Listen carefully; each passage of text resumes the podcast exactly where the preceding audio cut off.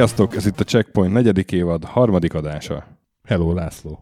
Szervusz, Stöki, boldog új évet! Boldog új évet, hát múltkor már kívántunk, de azért még egyszer, és szeretettel köszöntjük vendégünket, Olesák Robertet. Sziasztok! Én is boldog új évet kívánok mindenkinek. Robit már régóta ide akartuk hívni a stúdióba, csak uh, ritkán van Budapesten, majd lehet, hogy elmondja, hogy miért. Mégpedig azért, mert ő is a régi Commodore 64-es magyar fejlesztő generációnak egy oszlopos tagja, szerepelt a vakondokban pár percet, és hát mi szívesen hallanánk erről sokkal több percet, mint amennyit ott szerepelt. Úgyhogy uh, Robi játékairól fogunk beszélni. Előbb azonban bemelegítésnek pár rövid hírecske. Első hírünk, László, lesz Dreamcast Mini, olvastad? Ezt így nem olvastam, meglepett, hogy ezt hoztad ki belőle. Nem én hoztam hanem a Eurogamer, hogy lehet, hát, lel- hogy... lehet lelkesedni, lehet reménykedni, hát ha. Az egész onnan indult ki, hogy egy cég licenszelt Sega klasszikus kontrollereket, úgyhogy most ki fognak adni Saturn, meg Mega Drive, meg azt hiszem Dreamcast kontrollereket újból. Igen, de hát... És ezt valakinek így elszállt a... Halott platformokra miért licenszelnének? Hát mert a retro rohadt nagy biznisz azért. Na, de hát pontosan ebből a mondatból gondolta tovább az Eurogamer. Egyébként a, az a közlemény, az a Retrobitnek hívják ezt a kaliforniai céget, ez a közlemény az, az, az kicsit az így ködösen fogalmaz, hogy, hogy ez a együttműködés, ez, ez milyen jellegű, és valami nagy bejelentést ígért a januári CES-re. Jó, hát én azért óvatos lennék ezekkel, mert ez általában a nagy bejelentés az, hogy mindegyik mellé adunk posztert. Valószínűleg, vagy... valószínűleg nem lesz Dreamcast Mini, de azért hát vigyázó szemünket a CES-re vetjük. Egy Mega Drive Minit simán el tudnék inkább képzelni, az nem, igen, nem igen, esik olyan igen, messze a, igen, a SNES igen, Minitől, igen, de... Inká, inkább az, ha, ha már valamilyen mini. De annak még látom is esélyét egyébként. Hát főleg, hogy most a Mega Drive-os játékokat okostelefonra adják ki, és körülbelül 5000 interjúban kérdezték meg tőlük, hogy ezt miért nem adják ki PC-re és konzolra is, és jött a válasz, hogy hát mert most, most mobiltelefonra dolgozunk, ami ugye nem válasz, de, de olyan szegás. Igen. A Sega játékokról készült már ilyen szép kiállású könyv? A Mega Drive könyv készült. Na, hát akkor most lesz a Point and Kick játékokról is. Ez is Kickstarter? Ez, ez nem Kickstarter, nem? ez a Bitmap Books megcsinálja.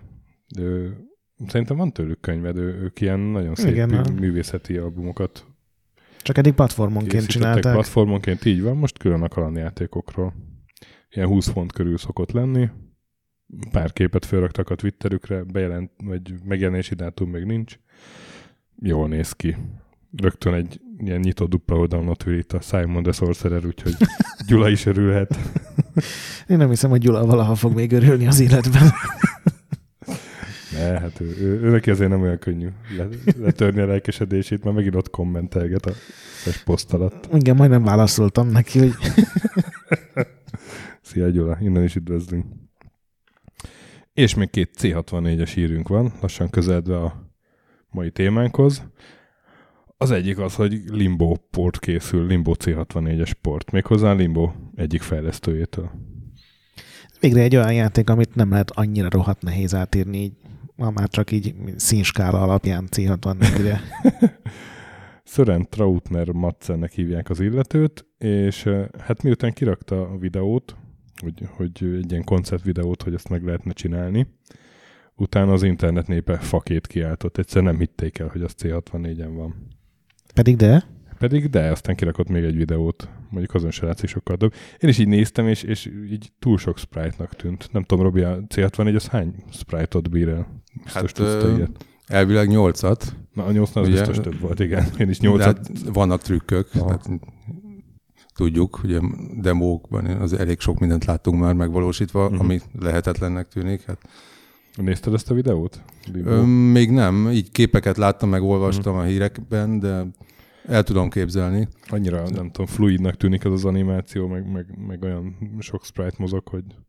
még az is lehet, hogy le- kellett valami külön, nem tudom, kis memória hozzá, vagy ilyesmi. Hát, nem hinném, szerintem. Na jó. Mm, Ne legyél az, az, biztos, az biztos, hogy nem, nem egy, nem egy, egy olyan fapados dolog, tehát Mm. És a Sam's Journey-t te követted valamennyire? Az, az idei évnek egy ilyen nagy Ö, nem, nem igazán, én már nem, nem nagyon vagyok mostanában képben Aha. ezek a aktuális, Ó, akkor ennek Dolgok. mindenképpen néz majd meg a trailerét. de megnézem. A Knights of Bites nevű háromfős német csapat csinálta. Ők érdekes módon a 90-es évek második felében alakultak, és elkezdtek C64 játékokat csinálni, és 2005-ig. Ja, de, lát, de most ugrik be, láttam Aha. egy videót róla, igen, igen, igen. igen. És aztán abba hagyták 10 évre a C64-et, mert hogy, hogy hát belátták, hogy Kereskedelmileg nem a legjobb lehet, platform. hogy, hogy más platformra érdemesebb lenne dolgozni, de most 2015-ben kitalálták, hogy csinálnak egy játékot, ez a Sense Journey, és ez most karácsonykor megjelent, 20 euró, tehát még, még úgy azt nem mondanám, hogy olcsó egy C64 játékhoz képest, viszont megnézed a trailert, elképesztő ilyen csúcs platformjáték a C64-nek, ami mellett a Giana Sisters is egy Super Mario Brosnak tűnik. Ebben az elég sok sértés volt egyben ebben a néhány szóban. De egyébként ez mindenképpen biztos, hogyha egy ilyen mai, tényleg ilyen ultra durván fejlesztett játékot odavinnél 83-ban a Commodore székházhoz, hogy srácok, ezt csináltuk a gépeteken, szerintem ott elég sokan elcsodálkoztak volna. Igen, hát ugye ezt hárman csinálták két évig, szóval úgy is néz ki tényleg. És hát most azt remélik, mert ugye elég nagy visszhangja van ennek így a szcénában, és azt remélik, hogy majd tudnak Kickstarterre menni, és követ további játékokat csinálni, és akkor csak retróra csak, csak retro dolgokat készíthetnek megint, gondolom C64-re, és akkor nem kéne a kurrens platformokkal szenvedniük. Hát jó. Szimpatikus örültek. Igen, ez így tökéletes leírás. Hát igen, mondjuk technikailag azért vannak ilyen nagyon megdöbbentő fejlesztések, az tény, de mondjuk azt, azért azt is érdemes ilyenkor figyelembe venni, hogy annak idején azért egy, egy vadonatúj, még alig ismert, technikailag még nem Mhm. kiismert platformra dolgoztak emberek szűkös határidőkre, tehát egy régi játékban azért nyilván nem lehetett azt beletenni, azt a tudást, vagy azt a több, Mhm. akár több évtizedes tapasztalatot, ami, amivel most neki indulnak ennek. Tehát, de persze nyilván benne van az a két-három évnyi munka is bőven, tehát az tény. Csak mondjuk ré- régen, mondjuk a 80-as évek elején azért ezt nem is nagyon lehetett volna még megcsinálni. Hát akkor most beszéljük végig azt az utat, hogy te hogyan masterelted ki a C64 platformot, vagy, vagy hogy milyen játékok révén fejlesztetted magad. Ugye te most 45 éves vagy, ha jól tudom. Mm, igen, nagyjából. Isten nyila néven kommentelsz néha hozzánk, ha jól emlékszel. Um, igen, ez egy ilyen régi becelév, hát ez mindegy. A, tehát ho, hogy találkoztál te először videójátékokkal? Azt gondolnám, hogy, hogy elég korán belépett az életedbe a Commodore. Még nagyjából egy ivásúak vagyunk. Hát először én egy olyan körülbelül olyan 10-11 évesen találkoztam vele, ugye nyol- nyol- 80-as évek elején, tehát 83-84 körül, nem tudom pontosan ez mikor volt. Hát ö, any- anyám ilyen könyves környezetben dolgozott, könyvesbolt, hanglemez, meg ilyesmik, és rendszeresen járt, jártunk, illetve hát néha elvitt engem ilyen, ilyen könyvkiállításokra magával, és hát egy ilyen hasonló helyszínen volt kiállítva pár C64, ami hát akkor még vadonatúj dolognak számított itthon. Ott, ott találkoztam először a szintén akkoriban alakult Novotrade-nek a vadonatúj első egy-két ilyen játék programjával volt ez a sárkányos lovagos, ez a Save Ja, Me, Save Me Brave, Brave Aha. meg ez a madárépítős játék, ez a Mad- Bird Mother, Uh-huh. ezek futottak rajta, hát azokkal játszolgattunk ott egy pár gyerekkel. Nagyjából ez volt így az első ilyen élményem. És akkor saját géped? Hát az, az jóval később, évekkel később Ah, lett. Nyilván akkor még nem volt, mert akkor nagyon drágának Ah, számított, meg nem is lehetett hozzájutni. Amikor a világútlevél bejött, akkor? Hát konkrétan 87-ben, tehát Ah, egy, mondjuk egy olyan akkor, 5 évvel, igen. hát nem, 3-4 évvel később mondjuk. Mhm. Hát ugye a kett, kettő között is azért ö, volt egy-két alkalom, amikor ugye hozzájutottam, tehát nyilván azért, hogy a, ott az osztályban volt egy-két ugye, Uh-huh. olyan befolyá- befolyásosabb osztálytárs, akinek azért volt otthon gépe, és akkor átjárogattunk játszogatni, meg ilyen egyszerű basic programokat írogatni. Tehát Uh-huh. nyilván a El- kettő előbb között írtál- is voltak állomások. Előbb írtál programot, mint hogy volt saját géped? Igen, Sőt, még, még előbb tanultam meg programozni. Konkrétan említhetem az Úri Lászlónak ezt a kétkötetes könyvét, a LSI kiadva, igen, igen, igen, kiadásában jelent igen, meg. igen. Azt, azt, azt olvastam először ilyen témában, és hát azt így oda-vissza többször átolvastam, még, még mielőtt egyáltalán gépem lett, és hát már abból nagyjából fejben megtanultam a programozásnak, tehát beleértve az, a gépi kódú programozás részét is, de hát nyilván azt akkor gyakorlatban még nem tudtam alkalmazni, de, de azért már, már megértettem azt, hogy, hogy miről szól a dolog. Uh-huh. És a, a Dakoszta könyv, ugye a szöveges, vagy a kalandjáték programozásának rejtelme, azt hiszem ez a cím. Igen, igen, ez volt a másik ilyen alapmű, Sokszor ami, idézed, az is ami nagyjából nagyon akkor meg- már? Igen, nagyjából akkor úgy, egy, Mhm. hát ugye az 86-os kiadású könyv, Igen, igen.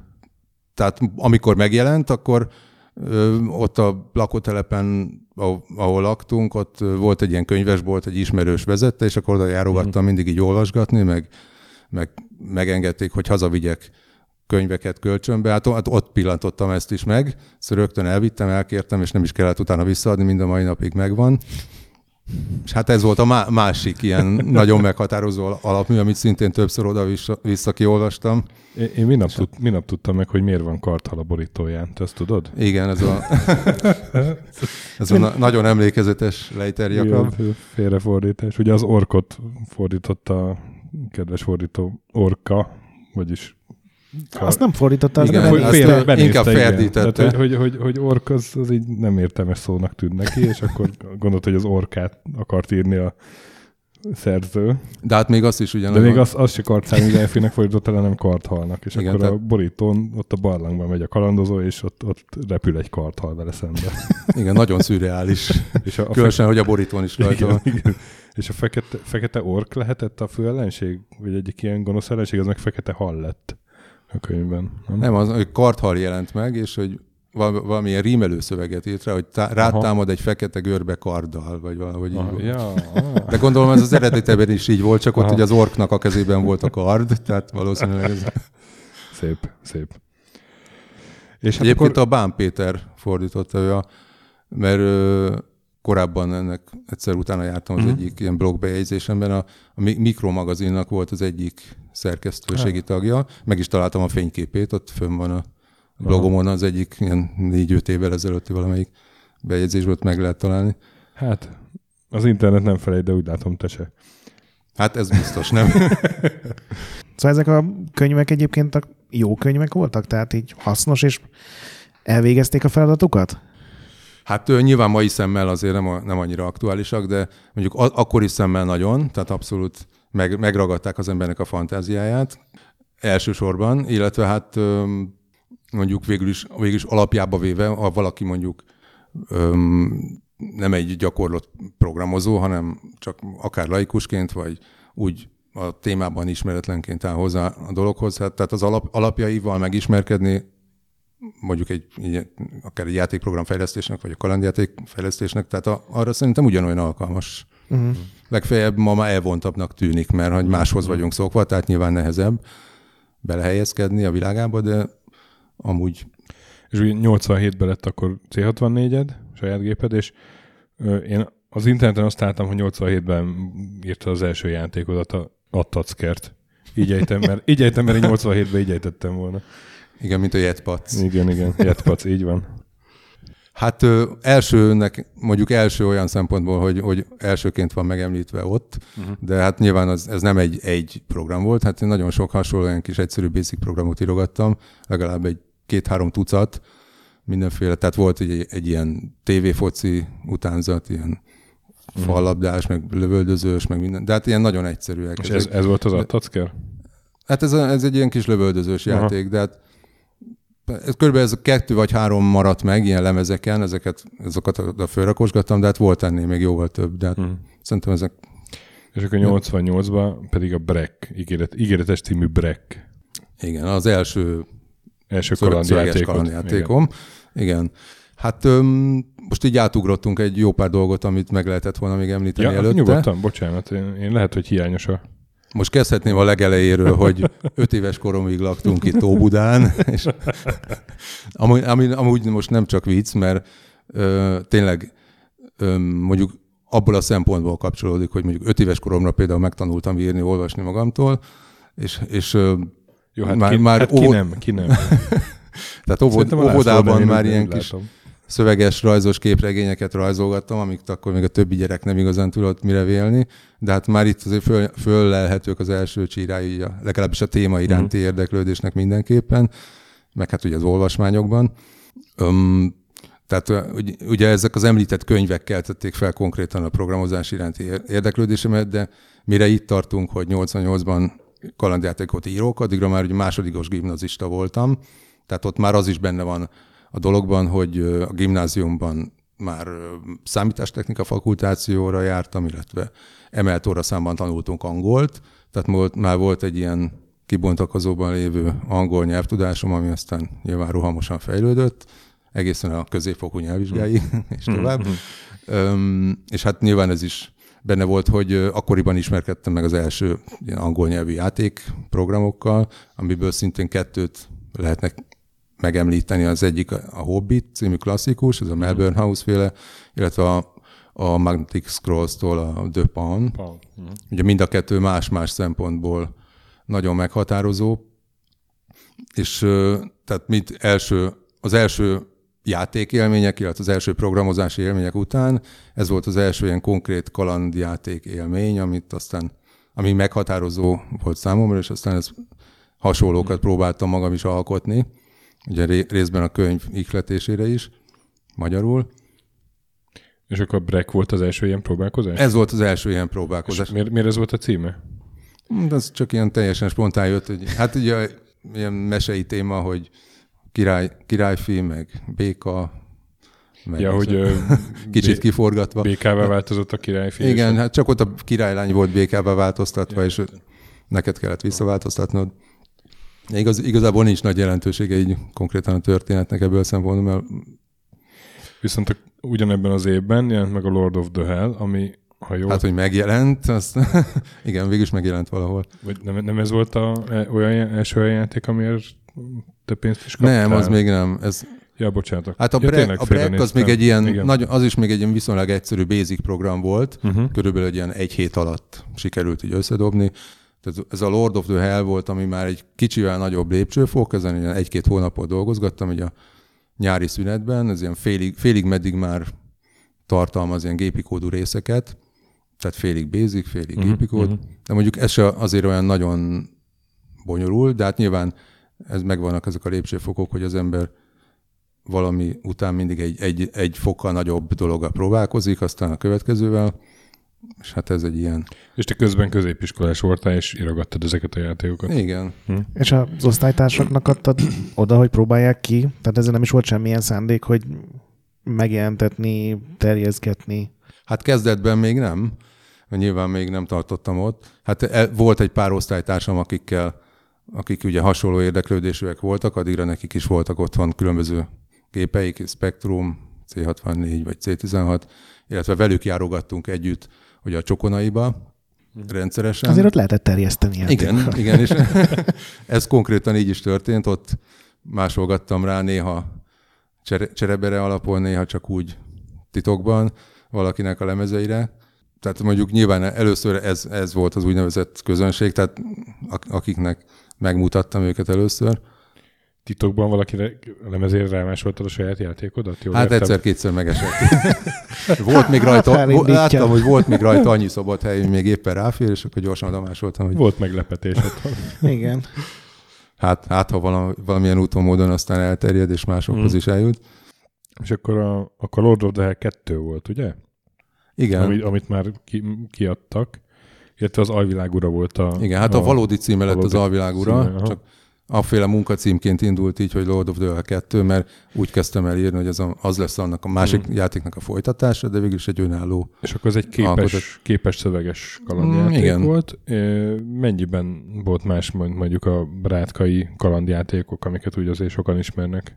Tehát így a szövegértelmező, vagy nem tudom, a rajzok minősége, a, a sztori, a Hát ha a rajzok minőségét mhm. nézzük, hmm. akkor, akkor nyilván az még nem volt annyira kiforrott. Hát mert, te voltál grafikus is. Ö, igen, én csináltam mindent egyedül, tehát írtam hozzá egy egyszerű kis zenét, meg mindenfélét, De hát a, mondjuk e- ebben a játékban még ilyen viszonylag egyszerű képek voltak, ilyen karakteres, ilyen kis ö, egyedileg tervezett karakterkészletből így összerakosgatott képek. Mm, de mondjuk én, én akkor is, meg most is úgy gondolom, hogy, hogy a grafikának azért nincsen olyan nagyon fontos szerepe egy ilyen játékban. Tehát nyilván feldobja a hangulatát alaposan, de mm. Inkább tehát illusztráció. Hát szöveges részét tekintve viszont azért jóval fejlettebb volt. Tehát ezzel a játékkal már eltöltöttem több mint egy évet, majdnem talán másfél évet is, és hát ez már teljesen gépi kódba lett írva. Tehát ez, ez már egy komoly nekifutás, ezt már alaposan meg is terveztem előre, tehát ezt nem csak úgy össze-vissza írogattam. De az egész sztorit megírtad meg, a tárgylistát, meg minden előre kész volt, és utána egy Igen, ezek meg voltak előre tervezve. Még, a, még akkor nem tudtam, hogy hol vannak a határok, tehát mondjuk a C64-nek a képességeit azért még ez annyira nem feszegeti. Uh-huh. Azért egy évig De... fejleszteni gimnazista korodban az elég nagy kitartás mutat. Igen, hát mondjuk nekem nem volt ez olyan nehéz, mert ö, elég jó tanuló voltam, ugye az osztályban az egyik legjobb, és hát ö, végülis a iskola az annyira nem terhelt le, uh-huh. tehát mellette délutánonként bőven ki tudtam magamat teljesíteni otthon ezzel. És ez hogy lett kiadva vagy terjesztve? Hát szintén azokban az években még, ugye még a KOV előtt járunk, meg az egyéb ilyen magazinok előtt. Öm, és az egyik ilyen legmeghatározóbb öm, orgánum, a mik- mikroszámítógép magazin, azt hogy rendszeresen olvasgattam már akkoriban, és ebben, a, ebben a magazinban jelent meg minden évben egy ilyen versenyfelhívás. A, ez a Garai János, Gim, Szexárdi uh-huh. Garai gimnáziumban volt ez a programozói verseny, ahol többek között a Rátkai is az előző években a, kitűnt az időrégésztel is, meg a bosszúval is. És hát nekem is ez lebegett a szemem előtt, hogy, hogy valami hasonló próbálkozással be kellene oda nevezni, és hát végül is ezt, ezt a programot elküldtem nekik, és elég jó eséllyel neki is indultam volna, csak aztán ennek itt közbejöttek ilyen egyéb akadályai, Ugye közben, pont a verseny előtt sikerült egy ilyen kellemetlen autóbalesetet elszenvednem. Ó, Jézusom. Úgyhogy végül is nem jutottam el. Jó. Ja, mert ez nem, nem csak annyiból állt, hogy elküldted a egy nevezett hát nem, programot? hát személyesen ott kellett volna lenni és bemutatni. Ja, értem. Tehát nem, nem volt elég uh. sajnos elküldeni nekik. És akkor ebből hogy lett mégis terjesztés, hogyha itt nem sikerült ugye bemutatni? Hát úgy, hogy ö, utána megpróbálkoztam a Novotrade-nél, Ja. Ki, hát egy pár hónappal később, Öm, és hát nekik is megtetszett, úgyhogy át is vették terjesztésre. Ez már körülbelül 9, illetve 90-ben gyakorlatilag ez konkrétan kiadásra került, de végülis ennek sem lett egy olyan nagyon nagy elsőprő eredménye, mert több ok miatt. Először is a, ugye a Garai gimnáziumból már kiszivárogtak ilyen kalózkópiák, de ez, ez ugye korábban minden egyéb játékkal, tehát ugy, ugyanerről számolt be például mhm. Ráka is az időrégésznél, hogy ugyanúgy, ő is ugyanezt az utat végigjárta, hogy szintén elvitte a Novotrade-hez kiadatni, aztán hasonlóan. Hát mondjuk az én esetemben még voltak ilyen egyéb súlyosbító körülmények is. Egy olyan kb. 50-60 darabot mondtak, hogy kb. annyit sikerült állítólag eladni a kiadás után. De, um, utána sajnos én, én magát a kiadott játékot sem láttam, csak 22 évvel később került a kezembe a borítója. Nem adtak egy példányt sem? De adtak volna, csak sajnos közben jött az, hogy volt egy ilyen szerencsétlen nyári esőzés, amikor a, ott a 13. kerületben, a Balzok utcában Igen. volt egy ilyen, ilyen, ilyen alaksori raktárhelysége a Novotrade-nek, ahol a kiadott játékokat tárolták, és ez egy, egy ilyen, ilyen körülbelül másfél-két méter magas vízállás révén megsemmisült. Megsemmisült. Igen. De akkor nem csak a te játékait, hanem... Valószínűleg más anyagok is, csak hát nyilván azokról nem tudtam. Úgyhogy mire mentem volna egy, egy legalább egy szerzői példányt átvenni belőle, hát addigra már nem volt sajnos. De szerencsére 22 évvel később sikerült, ugye 90 után, 2012-ben egy kedves illető, már nem emlékszem a nevére, elküldte nekem Milyen rendes. Miután a weboldalamon olvasott Olvastam. róla, és hát az valószínűleg az egyetlen utolsó, vagy hát jó eséllyel az egyetlen utolsó fennmaradt kópiát. Kemény. Hasonlóan ahhoz, hogy például az időrégészből, ha jól tudom, mind a mai napig nem került elő egy egyetlen borító sem. Komolyan mondod. Legalábbis a neten nincs fönn, az biztos, és úgy Aha. emlékszem, hogy mintha, illetve mondta is a Rátka is, amikor beszéltünk pár éve, Hogy hogy nagyon kevés ment el, igen. igen, meg mondta. hogy neki sincsen belőle megmaradt példánya, Igen, és igen, igen. beszkennelve sincs. De azért, hogyha valaki ezt itt hallja, és esetleg Igen. Ha találkozik vele, akkor már mint a kópiával, akkor azért Ha van hiv- hivatalos gyári időrégészetek, akkor Szkenneljetek. Kér, kérjük, Fotó. hogy, kérjük, hogy valami híradás. photo or didn't happen. Legalább egy szkennelt fotót, vagy valami. És egyébként akkoriban a Novotrade hogy működött, hogy oda vitted a játékot, megnézték, azt mondták, hogy tök jó, és akkor változtatás nélkül elkezdték sokszorosítani, és kiadták, vagy Hát ugye Tehát mind, akkor már egy- kész játékot vittél oda egyáltalán, vagy? igen, egy, igen, hát mondjuk az én esetemben ez így működött. Tehát ugye, mint tudjuk, a háttérben azért az volt, hogy a Novotrade, mint cég, hát ők ugye a külföldi fejlesztésből éltek. Tehát emellett viszont elég sok hazai játékot is megvettek, illetve hát oktatóprogramot is, talán valószínűleg mindenképpen több tucat, de az is lehet, hogy akár több száz ilyen kiadott játékot is árultak, de hát ez, ezek nem, tehát ebben nem volt egy nagy üzlet, az biztos. Ott voltak kirakva a kirakatba, hát talán ilyen pár száz példányos csúcsok voltak maximum az eladásokból, uh-huh. kisebb bevételekkel, tehát valószínűleg ez nekik pénzben nem volt egy nagy üzlet, de ne, a, az ilyen otthoni amatőröknek és az ilyen fiatal programozóknak viszont egy nagy lehetőséget jelentett az, hogy, hogy Ja. egyáltalán valami van. Főleg, hogyha kaptak példányt. Igen. egyáltalán egy lehetőség. Uh-huh. És akkor a következő játékod, az megint több évig készült. Több évig gályáztál rajta. A gája. Igen, hát egy olyan két évig nagyjából. Uh-huh. És ezt viszont már a Conver adta ki, aki ugye a Commodore világot is, mert addigra már megjelent a Commodore világ. Igen. Na, akkor erről mesélj légy szíves, hogy ez milyen játék volt, és uh, hogy zajlott a fejlesztése, és nem ütközött a főiskolai tanulmányaiddal. Hát ugye ez a legismertebb játékom, valószínűleg sokan csak ezt az egyet ismerik, meg hát a leg, leg ö, jobb is, mondjuk így, tehát játékként uh-huh. mindenképpen, techni- tehát technikailag utána azért még próbálkoztam felülmúlni, de az, tehát végül is ez volt az, ami A te mondhatjuk, kedvenced is. mondhatjuk, hát mondhatjuk, hogy a csúcs. Hát én is ezt ismertem egyébként. Igen, valószínű. Öm, hát az, hogy 91 körül kezdtem írni, ugye nagyjából még az érettségi előtt. Hát öm, olyan nagyon nem ütközött a tanulmányokkal, mert öm, a főiskola az öm, hát először felvételeztem, az nem sikerült, mm. akkor egy évvel később megint, ott halasztottam egy fél évet, és ez még így tovább ismétlődött. Tehát- Ja, hát ez- ezek a rugalmas fél évek, ezek persze hogy megvannak. És honnan jött az ötlete, vagy hogy, hogy kezdted el, vagy mi volt az alapötlet egyáltalán, amiből aztán a két év fejlesztés lett? Hát itt igaz, igazából az én esetemben ugye a történetek annyira nem meghatározóak, mert öm, az, hogy egy játéknak valami sztorit kell generálni, az nálam általában ilyen spontán módon állt össze, tehát nem, nem Aha. volt egy olyan, tehát nem azon alapult a dolog, hogy én most egy történetet akarok elmesélni vele, hanem öm, inkább egy, inkább egy öm, arra törekedtem, hogy valami világot felépítsek, amiben bele tudja magát élni a játékos, és öm, az, hogy most a háttérben milyen eseményekből áll ez össze, vagy milyen epizódokból, az nem volt annyira lényeges, tehát sok esetben nem is annyira összefüggőek a, akár a történet vezetés szempontjából. Tehát inkább itt egy, egy ö, nagyon sok összejegyzetelt ötletnek egy ilyen hatalmas halmaza, ami, amit ami aztán össze lett így kalapálva. De van egy koherens cselekmény mégis, nem? Vagy egy Hát ugye a végére azért kialakul belőle, persze nyilvánvalóan. De igazából tehát nem, nem ezen volt az én számomra a hangsúly. Uh-huh. Ha, ha nem? Tehát akkor milyen ötleteken?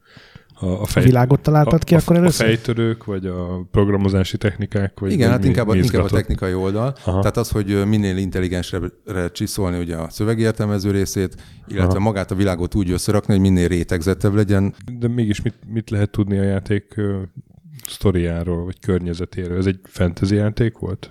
Lehet Igen, mondani? igen, tehát a környezet az egy ilyen fantasy környezet, hát ilyen szatirikus felhangokkal, de igazából e- maga a környezet az, az igazából egy másodlagos, tehát az, az a háttér, és ami, ami az én számomra a lényeg volt, az inkább az, hogy, hogy összerakjak belőle egy ilyen kis világot, ami működik, és tehát elsősorban arra koncentráltam, hogy, hogy ezt tegyem minél úgymond plastikusabbá, hogy átélhetőbbé a rétegzettsége révén, tehát hogy ahogyan egymásra épülnek a tárgyak, a környezetnek a felépítése, illetve hát a, a szövegértelmezőnek a bonyolultsága, vagy az intelligenciája, illetve az egésznek a rugalmassága.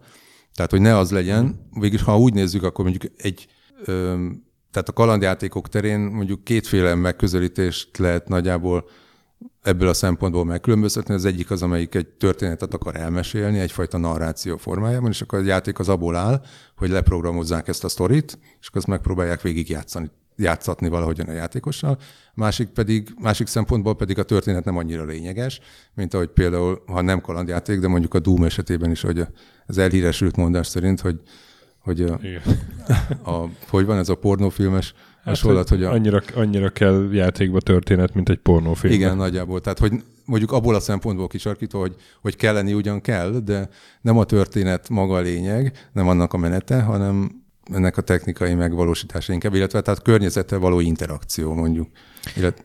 És a két évet azt mi vitt? Mert azért ez egy C64 játéknál az viszonylag sok időnek tűnik számomra, hogy a még akkor is, hogyha egyedül csináltad, nyilván azért a két év az hosszú idő egy C64 játékra, főleg, hogy gondolom az elején úgy indultál neki, hogy ez is vagy megjelenik, vagy nem. Vagy akkor már volt ilyen szándék, hogy mindenképpen ki akarod majd adatni? Na, tehát, a két év, tehát ezt a két évet ezt azért leg, leginkább az vitte el, hogy, hogy ö, ö, kicsit elszaladt velem a ló, ugye az alvilág úra után, hogy láttam, hogy körülbelül mekkora lett a játék mérete, és hát ezt még sokszorosan felül akartam múlni, de nem igazán érzékeltem még mindig a határokat, hogy meddig lehet vele elmenni. Aha. Hát megpróbáltam mindent bele zsúfolni, amit csak bírok.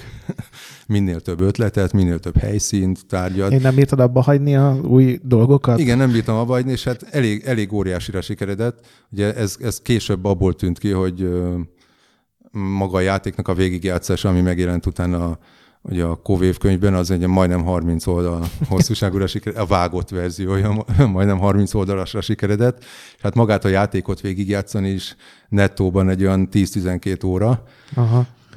ami akár lehet több is. Tehát eleve az, hogy egy, ját, egy leírás alapján pötyögött be egymás után a parancsokat, és akkor azt se tudod, hogy mit csinálsz, de jutsz a végéig, hát ez körülbelül egy, legalább egy 8-10 óra az az abszolút játékidő. Tehát nem, nem tudom, hogy hány játékról lehet elmondani, vagy hány 8 bites játékról, hogy mondjuk ekkora Igen. méreteket magába tömött, de ennek nem voltam ennek azért teljesen tudatában, amikor ezt csináltam, tehát utólag utólag szembesültem vele én is. Lehet, hogy túllőttél a célon. Igen, igen.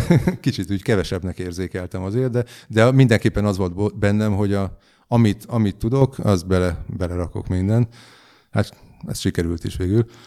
És a konvertölte egy fix pénzt kaptál, vagy eladott példány után? Ön eladott példány után. Most azt láttam egy, egy hirdetést az oldalon, egy akkori hirdetést, a, ugye a Commodore világban is hirdették ezt, hogy 599 forint volt. Egy, egy mm, igen, játék. akkor ez ennyi volt. Az, az, hát egy ilyen infláció kalkulátorba betettem, ez kb. kb. 4000-nek, 4000 forintnak felelne meg ma. Tehát ilyen nem, nem egy teljes árujáték, hanem, hanem egy, ez inkább ez a Hát nem tudom, hogy, nem tudom, hogy ezt mai árakhoz hogy, hogyan vagy mennyire hát lehet így, viszonyítani. Próbáltam amúgy... így, így viszonyítani, hogy akkoriban akkor valószínűleg ennél drágább volt uh-huh. egy, egy, nem tudom, egy dobozos Doom vagy, vagy valami. Hát nyilván a viszonyok is mások. Persze, volt. persze. Tehát emlékszel arra, hogy hány példán keltel, és akkor végül ebből mennyi pénzt kaptál?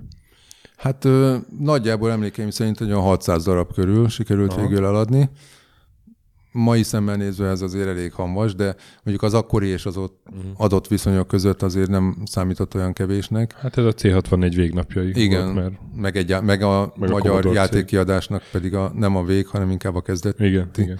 stádiuma, amikor még nem is alakult ki maga a kultúra egyáltalán, illetve és a kiadóval hogy kerültél kapcsolatba az újságon? Nem, nem, nem válaszolt, hogy mennyi pénzt kapott. nagyon, nagyon turkálsz a zsebekben. Hát, csak kíváncsi vagyok, hogy, hogy a Commodore vagy a Conver hát mennyire... nem tudom, hogy számolt ki. Hogy a Conver mennyire volt nagy Tehát mondjuk ebből a 600-ból mondjuk, mit tudom, De én nyilván, sem emlékszem annyira konkrétan, tehát mondjuk, nem tudom, mondjuk 200 forint volt mondjuk körülbelül, ami, amennyi Aha. megmaradt belőle, mondjuk darabon. boldog volt? Tehát, hogy Igazából szerintem a stöki erre akar kimenni, hogy, hogy, hogy úgy érezted, hogy ez egy jó dolog volt, és megérte, Hát, vagy... Tehát úgy profiként ebből azért nem éltem volna meg, de Aha. mivel éppen, éppen főiskolás voltam, és mellette volt, kaptam ösztöndíjat, egy ilyen amellé kiegészítésként arra egy-két-három évre, azért ez jól jött. Tehát Mhm. A 200, az 600 például, az 120 ezer forint, az nagy, nagy pénz volt akkor. hát az adott viszonyok között azért nem, nem volt az annyira rossz. Na és akkor most De, kérdezem meg, nyilván, de nyilván nem gazdagodtam meg belőle. Persze, persze, nyilván. Engedélyt kapsz a megkérdezésre. És hogy kerültél velük kapcsolatban? Tehát az újságon keresztül, vagy, vagy egyszerűen kerestél más kiadókat, nem a Nova Trade-et, vagy hogy ment ez? Hát a kovot azt az első számtól fogva olvastam, ugye addigra a kedvenc uh-huh. olvasmányaim között is volt. Hát velük már, már korábban kapcsolatba kerültem, a, ír, írogattam ugye leveleket is, nekik ilyen megaleveleket, meg hasonlókat, meg hát az alvilág uráról is közöltek egy leírást, amit szintén én küldtem be neki korábban, tehát levelezgettünk, és hát de igazából ez a kiadás, ez úgy jött, hogy eredetileg az 576 lett volna a kiadó, tehát korábban még velük ö, tárgyaltam. Tehát ami, még amikor a játékot írtam, ilyen demo verziókat küldözgettem, ugye Mhm. uh-huh. nekik is, meg a más hasonló újságoknak is, ők ott írtak is, hogy volt ez a Zoli nevű, azt hiszem akkor nem volt még főszerkesztő, az április Zoli, de volt egy ilyen rovat, ez Mhm, a csevegő, mhm. és akkor ott írt is benne egy ilyen kis rövid ismertetőt, még amíg, azt hiszem, hogy az még 91-ben volt, amikor elkezdtem a játékot írni, és utána velük is még levelezgettünk. Hát ered- eredetileg ugye ez úgy jött volna, hogy, a, hogy az 576 vette volna meg, ugye, ugye ez a Novotrédes dolog után, ez, ez a következő korszaka, vagy a magyar, illetve hát a magyar, magyarországi játékprogram kiadásnak, hát akkor kezdődött nagyjából Mhm, azokban az években, ugye az egyéb körülmények hatására, és hát az 576 volt az, aki ugye be- beindította ezt a pozsonyi úti boltot, azt hiszem Igen. talán 92-től, vagy nem tudom, és ez az, első néhány ilyen magyar fejlesztésű játék, am- amelyek között válogattak, hogy melyik legyen az első, amit így Uh-huh. ilyen formában kiadnak. Hát az lehetett volna akár. Ugye körülbelül volt három ilyen játék, még ezen kívül volt a Kastély, illetve a Wasted Time a Kovnál, meg ettől függetlenül készült hasonló időintervallumban ugye a Newcomer, meg még volt egy-két játék, akik, akik így versenyben voltak. Hát ugye az 576-nál ezeket mérlegelgették, hogy végül is, végül is ők a kastélyt választották ki, egy ilyen jó egyéves tárgyalás, ilyen levelezgetés után, és hát miután vel- velük nem sikerült megegyeznem, hát akkor mentem át a Kovhoz. Végül is igazából a Kov még meg is előzte őket egy pár hónappal a Wasted Time kiadásával, tehát végül is az első ilyen kiadott játék, magyar játék ebben a érában, az végül is a Wasted Time lett, de majdnem azzal egy időben jött ki ugye az 576 a kastélyjal, és közöttük így harmadiként ott van a gája, de végül, végül is akkor, a, miután, miután az 576-tal nem sikerült megegyezni, akkor a Kovval tárgyaltunk róla, és akkor végül is ők adták ezt ki. É, A gájának úgy tudom lett volna egy folytatása, Horse Killer, ló, lógyilkos, lóölő, Hát lett volna, de nem lett. lósintér. Hogy ez, ez miért nem készült el?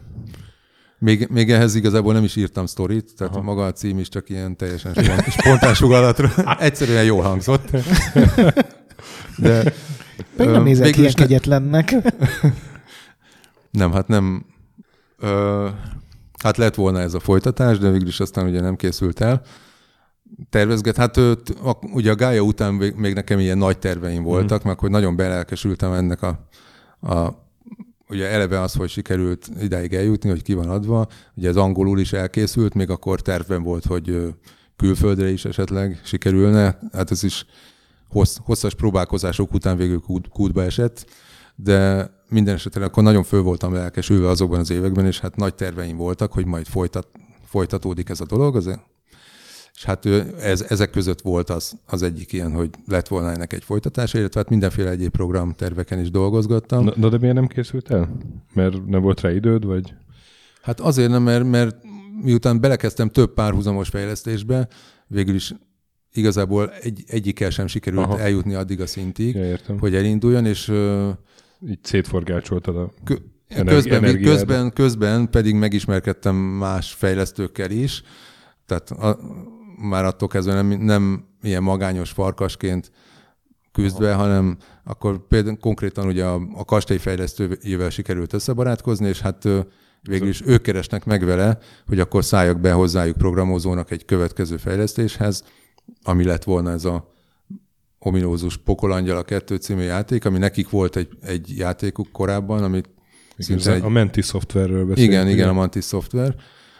Annak lett volna egy folytatása, az is egy ilyen nagyon nagy öm, ambíciókkal neki Vo- indult. Voltak képek a Commodore világban, hogy már készül, nem? Igen, készült is, azon még utána egy ilyen két-három évig kö- közösen És dolgozgattunk. az se készült el?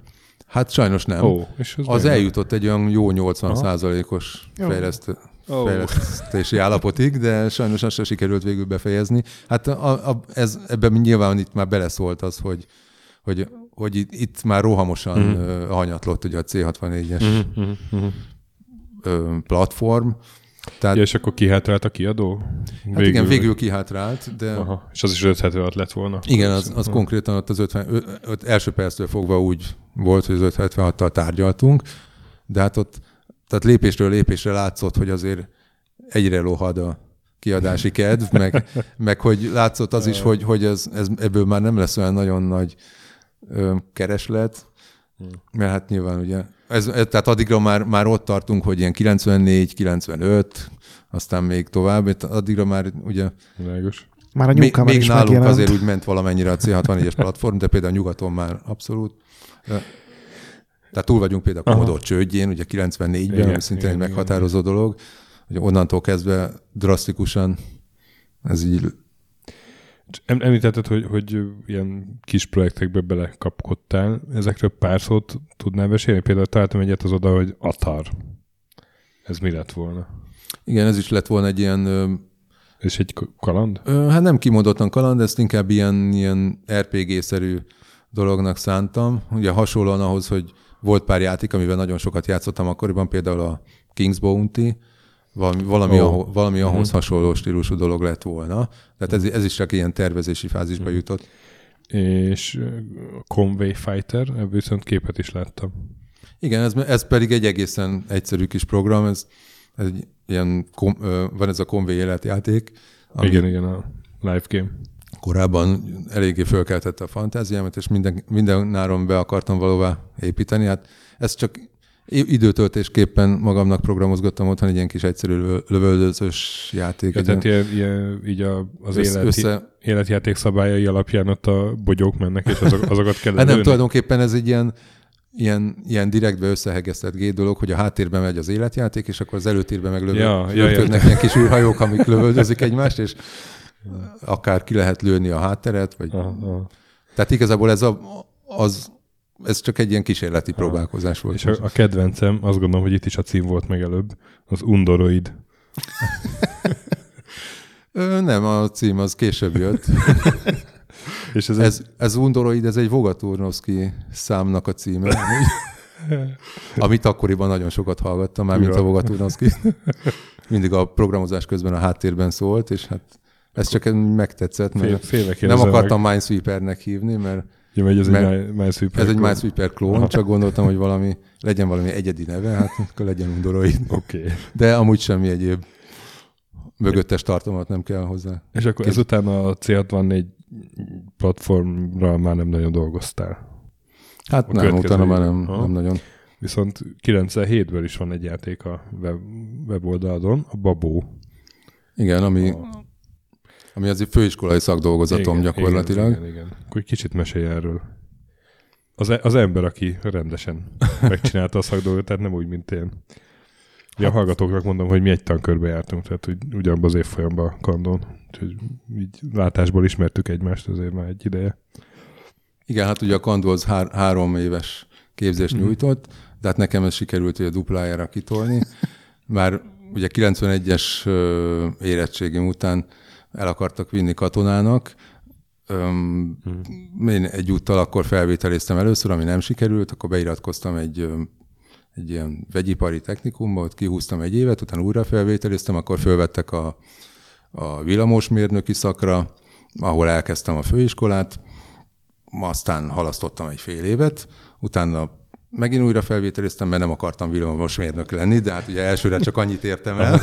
akkor következő nekifutásról egy újabb felvételi után felvettek az informatikára, akkor ott megint halasztottam egy fél évet, úgyhogy sikerült ezt így kihúzni egészen 97-ig, ugye jó, tehát hm. mindenestől egy jó 6-7 évre. Ugye közben, közben minden egyes évben el akartak vinni katonának, ugye még akkor volt a kötelező sorkatonáság, mindig behívtak a sorozóbizottság hát, elé. Én is tudnék mesélni ilyen, ilyeneket. Igen. Újra is, de aztán végül elvittek a diploma é, után. Nem még, még ezt tegyük hozzá. Bassza. 25 évesen, nem tudom, hetedik, vagy nem tudom, hanyadik neki futásra. És akkor 18 éves. Mert ugye mindig arra hivatkozva halasztottak el egy évet, hogy ugye, tanul, főiskolai tanulmányokat folytatok, tehát ami aztán ugye egy idő után vége lett, akkor gyorsan elvittek, hát végül is. Hát ez szomorú. Nem sokkal azelőtt, hogy azt hiszem két vagy három évvel utána, uh-huh. vagy nem tudom pontosan mikor szűnt meg a igen, kötelező... Igen. Még engem is el akartak nagyon vinni. Csak ah, ja, hogy neked sikerült is megúszni. Hát nekem ilyen magas vérnyomásra hivatkoztam, mert hogy nagyon izgultam, hogy most elvisznek, és akkor valahogy magas volt a vérnyomásom. és, és akkor mondták, hogy jó, jó, de hát akkor ezt tessék produkálni máskor is, és vissza kellett mennem, és akkor már, már úgy volt csak magas, hogy, hogy mit tudom, ittam egy három liter kávét előtte, és akkor még mindig nem hitték el, és akkor... Erre, Vajon miért? Akkor ilyen 24 órás vizsgálatra elrendeltek, és akkor rám raktak egy ilyen tök kényelmetlen vérnyomásmérőt, ami negyed óránként mérte a vérnyomásom 24 órán keresztül és akkor mindig beállítottam a, a órát, hogy akkor 14 percnél csipogott, és akkor gyorsan nyomtam pár fekvőtámaszt, meg, meg ittam kávét, meg, meg szőlőcukrot, nem tudom. Hát én majdnem meghaltam 24 óra végére, teljesen Nagyon készültem. És akkor mentem, mert levették a leletet, és akkor egy ilyen, ilyen iszonyatosan hullámzó föllegörbe, hát nem olyan a magas vérnyomás, ez a doki az rögtön látta, hogy nézi, nézi a papírt, azt mondja, hogy hát, ha már így megdolgozott érte. és akkor így nem lettem katona. Hát végül is azért nekem sem volt ez olyan szörnyű, utána meg kilenc hónap volt, abból fél évet sikerült végül is Budapestre mm. visszakerülve könyvkötőként el, beosztva eltölteni, hogy ott a Népstadionnál volt egy ilyen körlet, a, ott volt azt hiszem a magyar hírlapot uh-huh. szerkesztették ott, és oda beraktak egy ilyen kultúra és média, vagy nem is tudom, minek volt a KMI, kultúra és média igazgatóság, vagy valami ilyesmi. De, tehát végül is azért nem Na, volt annyira szörnyű. Tehát visszatérve ugye Na de a, a babótól indult. Igen, igen, hát, hogy, hogy igen arra akartam ki volt, a, ki volt a konzulensed szakdolgozat? A Légrádi Gábor. Ó. Oh, Ismertetésen kedves, persze, szimpatikus laborvezető. Igen, igen. Hát ő pár éve volt csak idősebb nálunk talán, nem? Mm, azt hiszem, igen, nem mm. tudom. Végülis nem, más nem mertem mm. megkérni rá. Hát ja, gondolom, ő azért így koránál fogva is nyitottabb volt Igen. A, erre a témára. Mert ugye ott abban a környezetben azért ez a játékprogram téma, az nem mm. annyira Igen. volt egy népszerű dolog.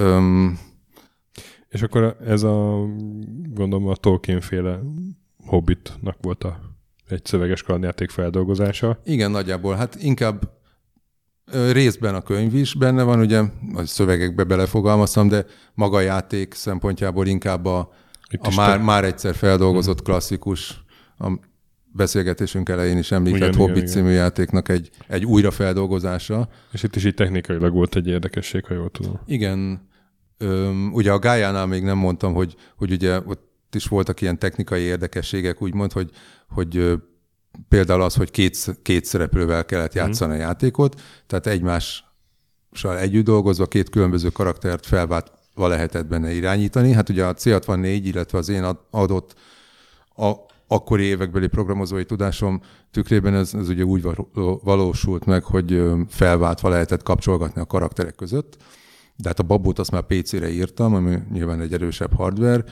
ott ugye több volt a lehetőség, tehát ott, ott már megvalósítottam azt, hogy, hogy real-time, maga a játék real-time, tehát hogyha nem írsz be semmit, akkor is történnek a dolgok, illetve hát valós időben lehet több karaktert irányítani, már nem csak kettőt, hanem konkrétan 14-et, ugye ugye az egész csapatot. Emiatt, igen, többek között emiatt is választottam ezt a témát, mert ugye ez egy több szereplős játék, illetve hát több szereplős a sztori, tehát nyilván ez, erre a célra ez külön alkalmas is volt, azon kívül, hogy személyes kedvenc. Uh-huh. És a, mi lett az eredmény? Elfogadták boldogan? Végül és... elfogadták, igen. hát dolgoztam rajta egy fél évet, de végül is a, ö, nyilván sokkal egyszerűbb, könnyebb témákkal is ja. megszerezhettem volna ugyanazt a diplomát, de ez itt inkább kihasználtam a lehetőséget arra, Értem. hogy ö, még valamit megvalósítsak, amit... És ez el is készült a játék teljesen, ahogy tervezted a szakdolgozatra? Mm, igen, a játék az elkészült ha. úgy. Hát akkor még mindig voltak bennem ilyen tervek, hogy majd még fogok ilyen hasonló stílusú játékokat fejleszteni. Ugye akkor már gondoltam, hogy akkor most már PC-s platformon valamit alkotok majd. Ilyen nagyon fejlett, bonyolult, intelligens, szöveges, grafikus játékstílus terén. Hát ennek lett volna ez egy, egy ilyen első lépcsőfoka. Tehát Aha. már akkor is az lebegett a szemem előtt, hogy majd, majd ha, ugyanezt fogom tovább csiszolni ut- utána való években, csak hát nyilván ebben a néhány hónapban vagy fél évben nem fért bele az. Uh-huh, uh-huh. Tehát és ez hogy, hogy csiszolgattad volna? Ugye a honlapodon ez a, a vérmeséi néven szerepel, ha jól... Igen, utána még dolgoztam is rajta, Aha. még egy pár évig, de aztán ez, ez, ez viszont egy mm, hát inkább túl kemény, egyrészt túl kemény diónak is bizonyult, Aha. tehát eleve nagyon aprólékos munkával, ugye pár év alatt sem sikerült odáig eljutni, hogy, hogy összeálljon belőle az engine, Mm. Tehát egy ilyen nagyon, Ö, nagyon patent ilyen... Meg kell... ugye maga a stílus addigra már Aha. nem volt annyira ja, népszerű, igen, tehát igen, ez, ebből már nem nagyon lehetett volna Aha. ilyen eladásokat produkálni, tehát egy idő után ez úgy behalt, aztán abba hagytam. De jól értem, hogy, hogy ott egy ilyen nagyon patent keretrendszer fejlesztése lett volna a cél. Igen, az, az el is kezdődött, csak aztán végül is kis nem vittem végig, pár év után azt úgy lassanként lelóhadt. És akkor utána már nem is találtál vissza a játékfejlesztéshez, mert, mert itt aztán véget ér a honlapodon. Hát utána már nem. És akkor mi, Már fog... ugye a ked, addigra már nem is annyira Aha. akartam, mert ez igazából itt már egyfajta csalódás is volt nekem az, hogy, Aha. hogy magán a stíluson már nagyon túlépett az idő, és hát a többi játékstílus az annyira nem vonzott engem, tehát én, nekem ez, ez egy ilyen nagyon személyes kötődés tehát a kalandjáték stílus. Igen. A point and click az nem is? De, az is, Aha. de nekem ez volt a nagy álmom, amit ugye valameddig eljutottam benne, aztán onnantól kezdve már beláttam, hogy ez ha. már nem. És akkor mivel foglalkoztál azóta, hogy mi történt veled azóta, hogy mivel foglalkozol most? Ugye mégiscsak egy 2001-ben ér véget ez a játékos életutad, és akkor azóta 16 év eltelt. Hát aztán már csak élek. De egy programozó vagy? vagy Ö, nem tudom, szerintem az most mindegy, hogy most. Mindegy. Ah. Hát utána nyilván ugye elhelyezkedtem, dolgoztam. Hát most... informatikában maradtál, mondjuk? Ö, jó, hát ah. valamennyire igen, de annyira nem. Tehát ö, egy, így nyilván utána persze évekig, uh-huh. de tehát igazából hi, hiányzott már az a motiváció, ami Aha. ezt az egész játékprogram fejlesztés belülről motiválta, hogy én ezt ez nekem egy ilyen nagy cél volt előtte, meg egy nagy álom, amit ugye hmm. meg akarok való. Hát nyilván az, hogyha az ember csak pénzért dolgozik, akkor az már teljesen mindegy szinte, hogy mit csinál, tehát munka, munka. Ott hát azért, azért nem annyira mindegy. Olyan értelemben, hogy meg nem is érdekes, tehát nem, szerintem. Mindegy, most nem, rengeteg példa jutott eszembe, de a belső cenzor mindet lelőtte. Örülök neki, hogy végre Mindegy, szóval ott, ott, ez a történet ott már úgy igazából véget ér. Ha. Ö, hát illetve még egyre rákérdeznék, a, a Vakondoknak volt a, amivel szerepeti volt a verkfilmje, amivel készült, az a verkfilm, és abban említett, hogy, hogy egy olyan dolog így, így foglalkoztat, egy olyan játék kód, amit mindenféle Commodore lehetne futtatni az összes Commodore platformon. Ja igen, tehát ha Ebből. most így ideugrunk a jelenbe, akkor Aha. igen, egy pár évvel ezelőtt végül is engem is elfogott ez a retroláz, Aha. ami ugye nagyon sokakat. Na. Ugye, jó, jó, utóbbi néhány évben ennek egy ilyen nagyon komoly felívelése tapasztalható világszerte, tehát nyilván ebben én is beleestem. Hát és újra elővettem ugye a komodoros dolgokat, elkezdtem dolgot. Hát nem olyan nagy elánnal, mint annak idején, tehát nyilván ilyen jóval szerényebb tempóban, egy apránként mm. dolgozgatni egy ilyen kis fejlesztésen. Hát végülis ez még most is inkább csak a olyan jövő időben említendő, Aha. de tehát szabad időmben azért csiszolgatok otthon egy ilyen kis... De akkor is egy szöveges kalandjáték. Egy ilyen kalandjáték rendszer. motor, ami, Aha. ami igazából, am, amit említettem ott a verkfilmben, ugye az arról szól, hogy ez egyszerre futna az összes ö, 8 bites Commodore platformon, ami mondjuk, tehát mondjuk, ami egy Tehát ez egy engine tulajdonképpen, ami, ami így általános ezeken a gépeken? Vagy ez csak egy játék lenne, ami, amiben gondolkodsz? Nem, hát ez, ez egy ilyen, ilyen mood-szerű, multi-user dungeon-szerű kalandjáték engine lenne. Lesz, hát le, lehet, hogy lesz, lehet, hogy csak lenne. Uh-huh. Nem tudom, hogy majd meddig jutok el vele. Hát, és És ez, ez nem jelent nagy korlátokat, hogy, hogy ezt így kitűzted magad elé, hogy az összes 8 bites Commodore gépen ez husson? de ez elég komoly korlátokat jelent. De mondjuk pont ez volt benne az érdekes, hogy, Aha. hogy nem nagyon volt még ilyenre példa ugye korábban, meg hát nem nagyon álltak ilyesminek neki az emberek, de végülis, ré, ha, ha úgy nézzük, hogy mondjuk régen mi volt, meg mi van ma, tehát hogy elég sok mindent össze lehet mérni olyan szempontból, hogy, hogy régen azért jóval korlátozottabb mm. volt a tudásunk és a tapasztalatunk ezeken a platformokon, ma viszont sokkal mélyebben át lehet tekinteni őket, és hát végül is azért nem annyira különböznek egymástól ezek a gépek, mm. mint amennyire akkoriban tűnt, tehát végül is megvalósítható a dolog, csak nyilván vannak korlátai, tehát a legnagyobb különbség a gépek között például ugye a grafikus chip, tehát mondjuk egy, egy olyan játékstílus esetében, ami mondjuk ilyen nagyon látványosan grafikus, tehát ilyen hmm. platformjátékok, ilyen mászkálós, lövöldözős, tehát ott nyilván ezt nem annyira lehetne kivitelezni, de például egy szöveges játék esetében azért kimondottan, hmm. és jó, jóval barátságosabb. De hát így úgysem egyszerű, tehát nagyon komplex dolog. És ez hány gépet jelent egyébként, amit így megcélzol?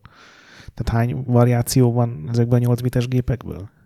Hát nem tudom, hát számoljuk össze, ugye kezdődik a PET-tel, amiből eleve van több, jó pár, ugye a CBM2, ugye a FIG-20, C64, C128, C, a plusz 4, ugye a C65.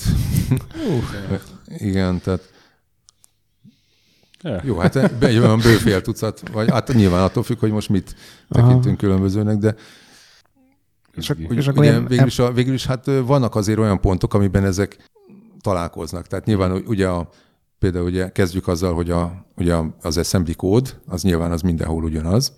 Tehát na, az már eleve lehetővé teszi azt, hogy legyen egy olyan magja a kódnak, ami itt is, ott is le tud futni, csak hát nyilván teljesen más a, az a keret, amiből ez kiindul. És mi, mi van téged ennyire ebben az egész 8 bites Commodore világban? Hát eleve az, hogy, hogy ugye ebben kezdtem programozni annak idején, és hát nyilván érzelmileg engem is ez fog meg. Tehát öm, Hm, tehát az tiszta nosztalgia ö, gyakorlatilag. végül is a tiszta nosztalgia mondhatjuk, igen. Meg hát ugye mi vonz mondjuk egy, egy, tudom, egy demo csapatot abban, hogy most pont C61-re írjon demót, ugye hát nyilván. Igen. Nálunk én, is. Ugye én nem tudok pont? erre válaszolni neked. Hát csak az, hogy miért pont. Tehát, Ah. hogy most Hát, mi más? Hát Tehát igen, mi más, mondjuk ott hogyha is- ott komod, eleve C64-en programoztam, ugye annak idején a, eleve onnan indult az egész, akkor nyilván Hm. nyilván ez, hogyha, hogyha retrozni és nosztalgiázni kezdek, akkor nyilván azt veszem elő. Oda térek vissza. És az ilyen nagy nosztalgiázásban akkor mit szólsz az, hogy egy csomó új szöveges kalandjáték készül, meg szöveges kalandjáték editor, tehát ilyen full motor van, ami direkt erre. Ez a csomó nyilván- új, ez nem tudom, mire vonatkozik pontosan.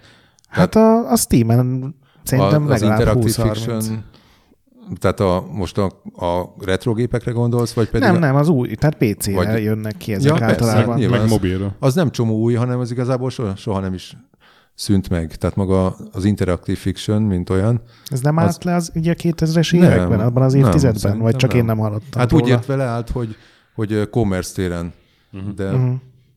mind a mai napig vannak ilyen interaktív, van, ö, van konkrétan egy ilyen interaktív, nem emlékszem pontosan a nevére, ez az Interactive Fiction, ö, Maker. na mindegy, ezt majd, De akkor te azóta is ezekkel játszol, a újakkal, régiekkel, vegyesen? nem, vagy nem most nagyon nem szoktam nagyon? már igazából játszani. Ja, most már csak csinálod. Igen, hát maga, az végülis a legjobb játék, az, az a maga programozás, Aha. ha úgy vesszük. Tehát annál, annál jobb kalandjáték nincs, mint egy kalandjátékot készíteni. Mhm. Tehát az, az maga egy játék, Aha. ha úgy vesszük. Vagy a játék. Ez jó végszó volt. Köszönjük szépen, Robi, hogy itt voltál, és meséltél nekünk a C64-es játékokról, amiken dolgoztál, meg amik elkészültek, meg amik nem készültek el, és hát ti pedig maradjatok velünk. Jövő héten is, amikor Checkpoint Mini jön, aztán meg vendéges, aztán Checkpoint Mini. Checkpoint Mini, aztán lehet, hogy megint egy vendéges. És utána Lassan megtanulod a vannak sor, sor mintát. Szóval igen, és játszatok sokat, szöveges kalandjátékokkal is, mentsetek boss fight előtt, a nagy pixel pedig gyönyörű. Sziasztok! Sziasztok! Sziasztok!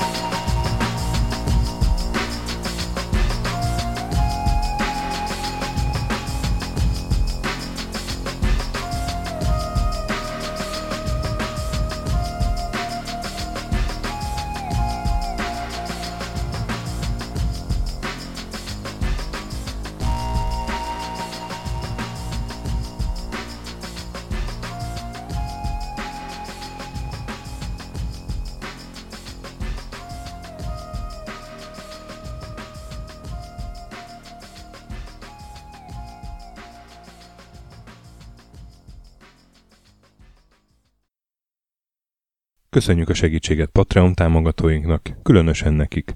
Pumukli, Király Ernő, Conscript, Kis András, Dester, Szörácsi Bálda Réten, Joda, CPT Genyó, Kínai, Gala, Kenobi, Gatz, Andris 123456, Hanan, Kuti Előd, Zsó, Takkerbá, Amon, Flanker, Bob, Dances with Chickens, Edem, Nobit, Stonfi, Sogi, Siz, CVD, Gáspár Zsolt, Tibi Titus, Hozé Amnézia, Csati, Gera, Bert, MF2HD, Mongúz, Hardi, Pataki Márk, Hollósi Dániel, Balázs, Zobor, Csiki, GCIST, Suvap, Kertész Péter, Daev, Makai Péter, Vésziz, Kviha, Vidra, Jaga, Tom, Mazi, Kongfan, Inzertkönyv Egyesült a videójátékos kultúráért, Maz, Mozóka, Mr. Corley, Tryman, Moon, Joff, Nagy Gyula, Köles Máté, Gergely B., Sakali, Norbradar, Szorel, Naturlecsó, Győri Ferenc, Devencs, Kaktusz, BB Virgó, Gabez meg Kolis, Jed, a Konnektor csapata, Kalázdi Tamás, Apai Márton, Balcó, Alagi úr, Dudi, Judgebred, Müxis, Gortva Gergely, László, Kurunci Gábor, Opat, Jani bácsi, Szalonna, Dabrowski Ádám, Gévas, KZG, Stangszabolcs, Krisz, Somogyi András, Riona, Szaverti, Alternisztom, Logan, Hédi, Gabigi, Tomiszt, Logan és Att.